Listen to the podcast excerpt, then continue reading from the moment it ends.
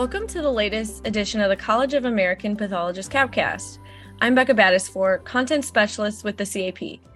In this episode, we'll be talking with a financial advisor who will share tips on saving for retirement, paying off student loans, and other advice for early career pathologists. Before we get into the questions, let's learn more about our guests. Dr. Abid, would you like to introduce yourself? Yes, thank you, Becca. My name is Abdul Abid. I am currently a cytopathology fellow at the University of Virginia. I'm also a member of the New in Practice Committee. Great. And Brian? Thanks, Becca. My name is Brian Truscott. I'm a certified financial planner and wealth management advisor with Truscott Wealth Management at UBS in Houston, Texas. Thank you both for joining the podcast today. Dr. Abid, I'll let you take it from here. Thank you, Becca. So Brian, starting off, I want to ask you, what are different types of retirement accounts? Thanks. That's a great question. So for new career pathologists or physicians starting out, there's a lot to navigate around the types of accounts that one can use to save for retirement. You'll have a broad breakdown between what I will call workplace retirement accounts and personal retirement accounts. So the workplace retirement accounts will depend upon whatever type of entity you're working for. If you're working for a hospital system, if you're working for a private practice, if you're working for a physician's group, you'll have access to a workplace retirement account through that entity.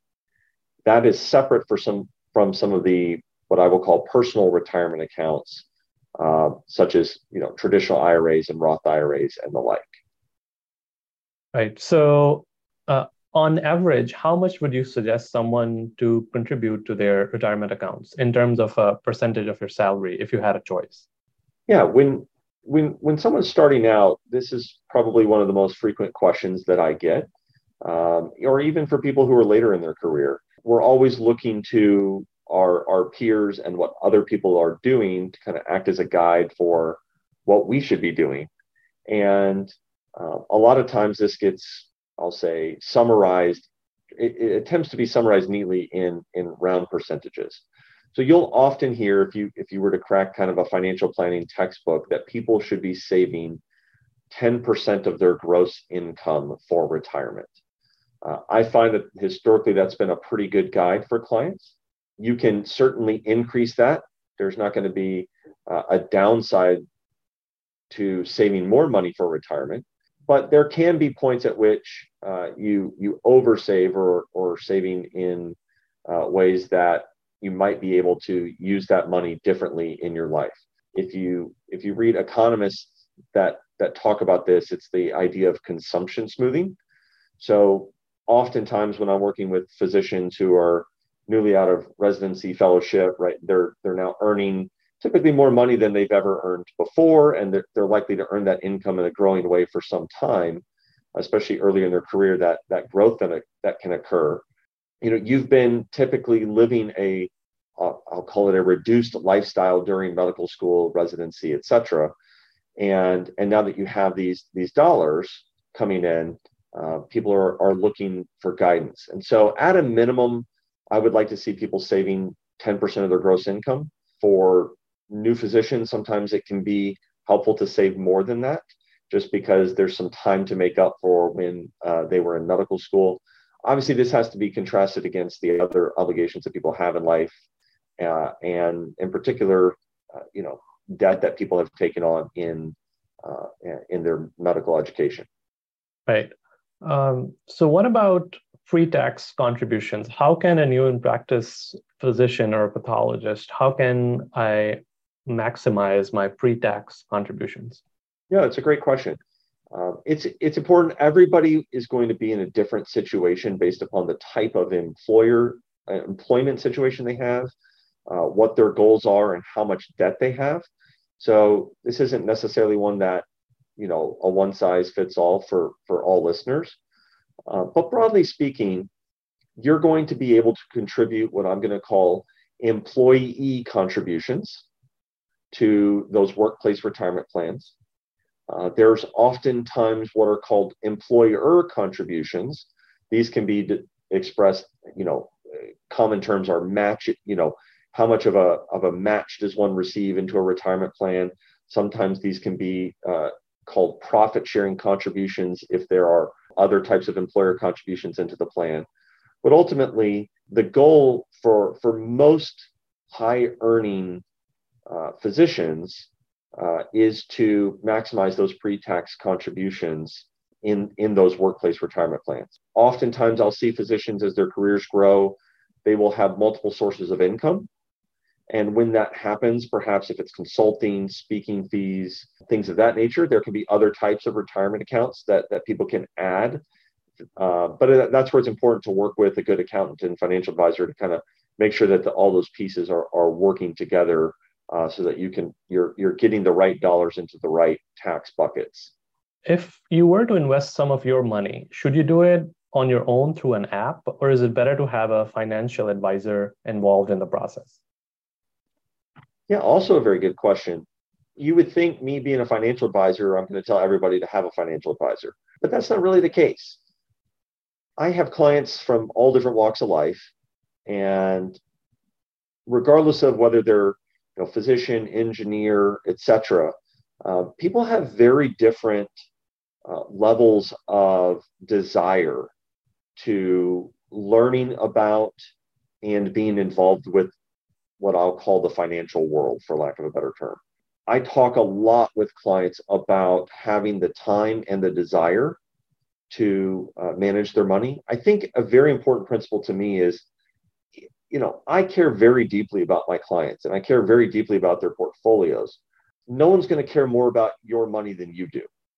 And regardless of whether you are taking full responsibility for self-directed investing, whether that's through an app or a website, or whether you have a financial advisor, you need to be involved in the process. And it's kind of a question of whether you want to take on the responsibility for education yourself, or if you want to have a partnership with a good financial advisor. I think the challenges for early career or even mid-career, the challenge for any of us in our lives is time. And I think probably the most important part of this answer is you have to be accountable to yourself for the level of involvement you want to have. And I tell clients all the time, if you have the time and the desire, I think you should do as much of it yourself as you can. I think as your wealth grows, and different studies have shown that as clients' wealth grows, they become more receptive to having financial advice, right? You can just think of that as larger percentage terms of movement in the markets become much larger dollars as wealth grows. It can be a process. And so if you're going to work with a financial advisor, I generally strongly encourage people to utilize a certified financial planner.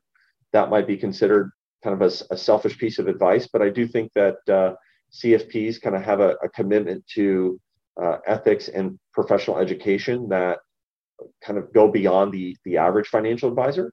But it really is, I would say, take a good look in the mirror, ask yourself how interested are you? What is your desire level? And then run with that.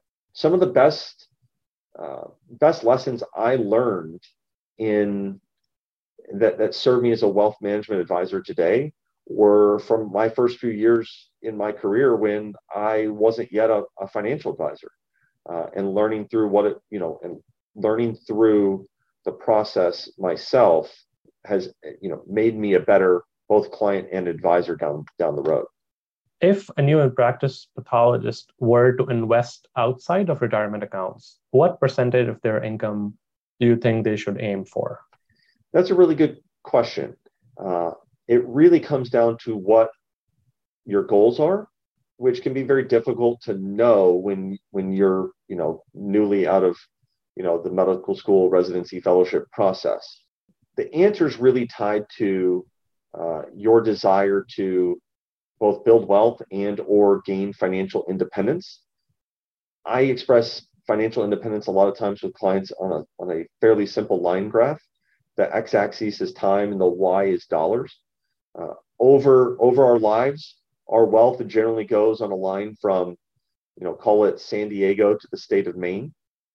And then the dollars that we need to provide for our and our family's lifestyles over the rest of our life goes down over time as we age and goes from, call it Seattle to Miami.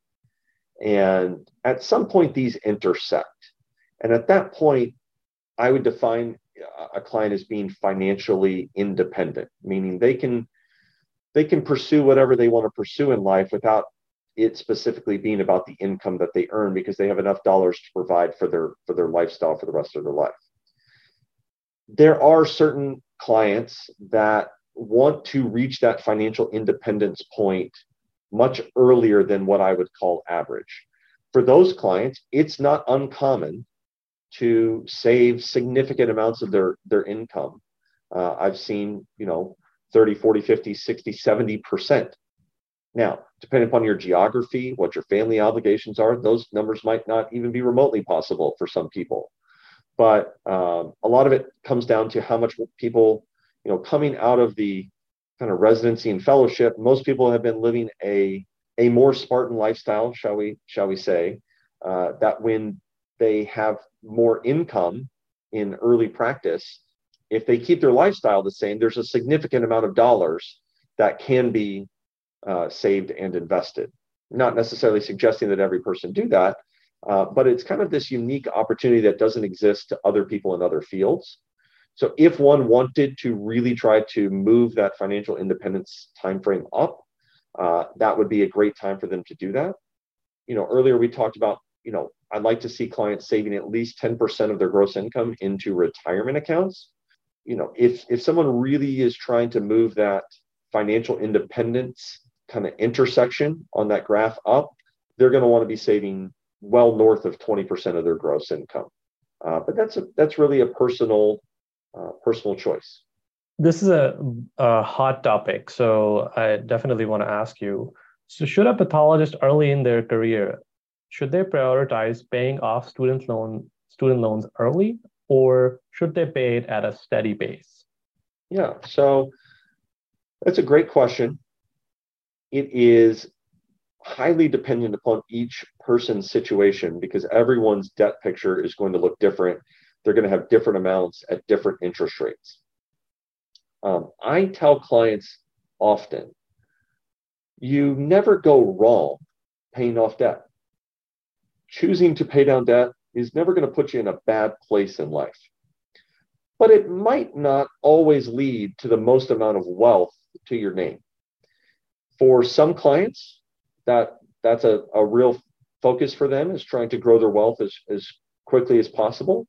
And if you have some debt at lower interest rates, that might make sense for you to save it and invest. If you have debt at much higher interest rates, you might want to lean towards paying off some of those higher interest rate debts, but you want to look very closely at the type of debt that you have and the repayment schedule that you have. Also matters a lot about what your employment situation looks like. Different jobs at different types of institutions can have different types of repayment, potentially even forgiveness opportunities.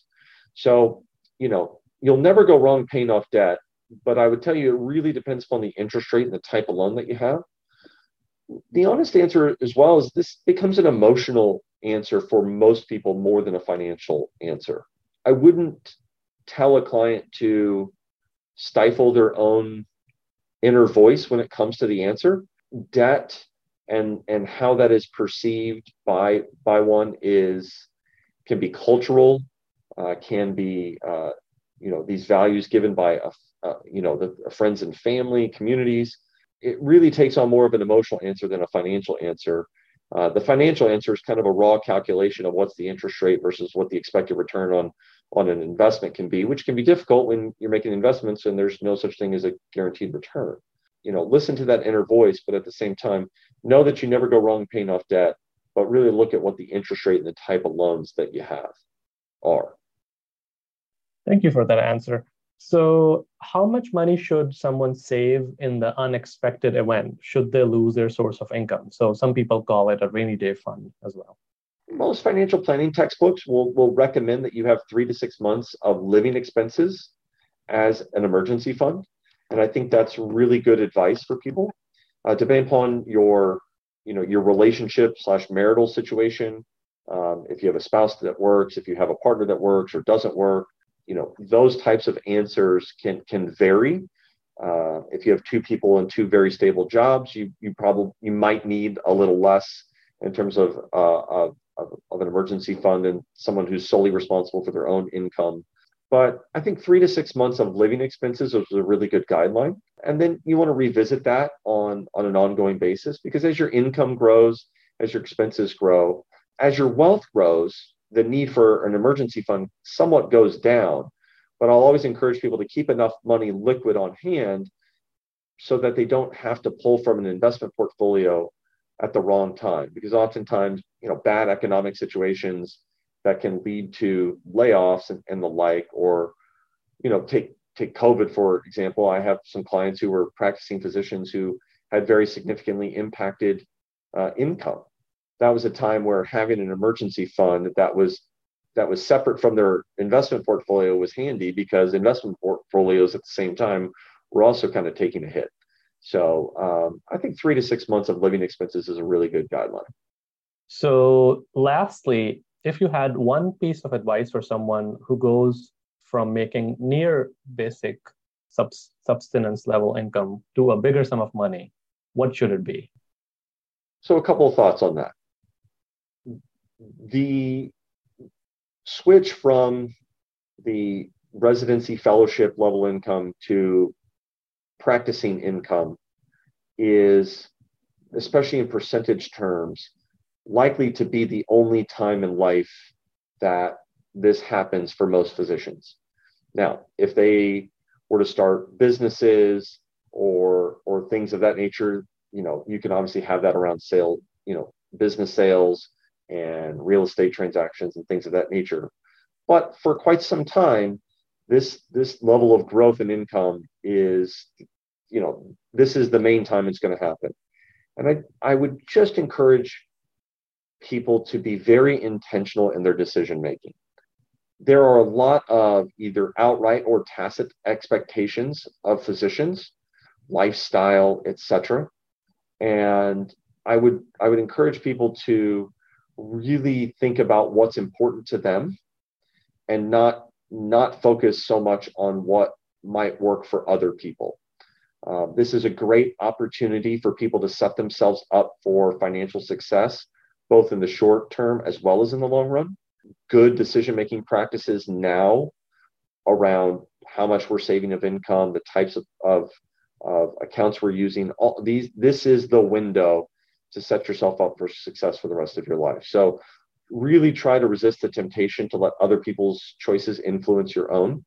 And I used to teach junior achievement, and I would teach high school seniors. The same advice I would give them is the same advice I would give here, which is the true path to financial success is being able to spend less than you earn. I have worked with physicians, in their early 40s who have kind of had their incomes taken off, where they're making, especially in this one couple I'm thinking of, they're making seven figures. But when you're also spending seven figures, you're not making any progress. You might have a great lifestyle, and if that's important to you, kudos to you. But, making $1.2 million, but spending $1.3 million is a recipe for stress and anxiety, regardless of how much fun it is. The key is to be able to find ways to spend less than you earn. And that's regardless of how much income you make in life. The fact that you have this period where your incomes are growing significantly gives you this great opportunity to kind of hide money from yourself, or kind of the old adage of pay yourself first. So if you can find ways to, if you can get it set up to where you are saving the right amounts in your pre-tax accounts, saving some money after tax, building an emergency fund, right-sizing the types of real estate that you have. I can't really give specific advice, but, doctors have access to mortgages oftentimes that non-physicians do not. Lenders will lend at a much higher value to down payment ratio for physicians. Just because they will lend it to you doesn't mean that it's necessarily the best idea for you to do that. right sizing all of those decisions, I think, really gives you the opportunity to, really want to set it up to where you can spend less than you earn, both today and in the future. Thank you very much, Brian. Thank you both for joining the podcast. This was such an informative topic. I know we've gotten many questions from other new in practice pathologists who need this information. So thank you. And I want to thank you all for listening to this CapCast. For more information about the CAP, visit cap.org.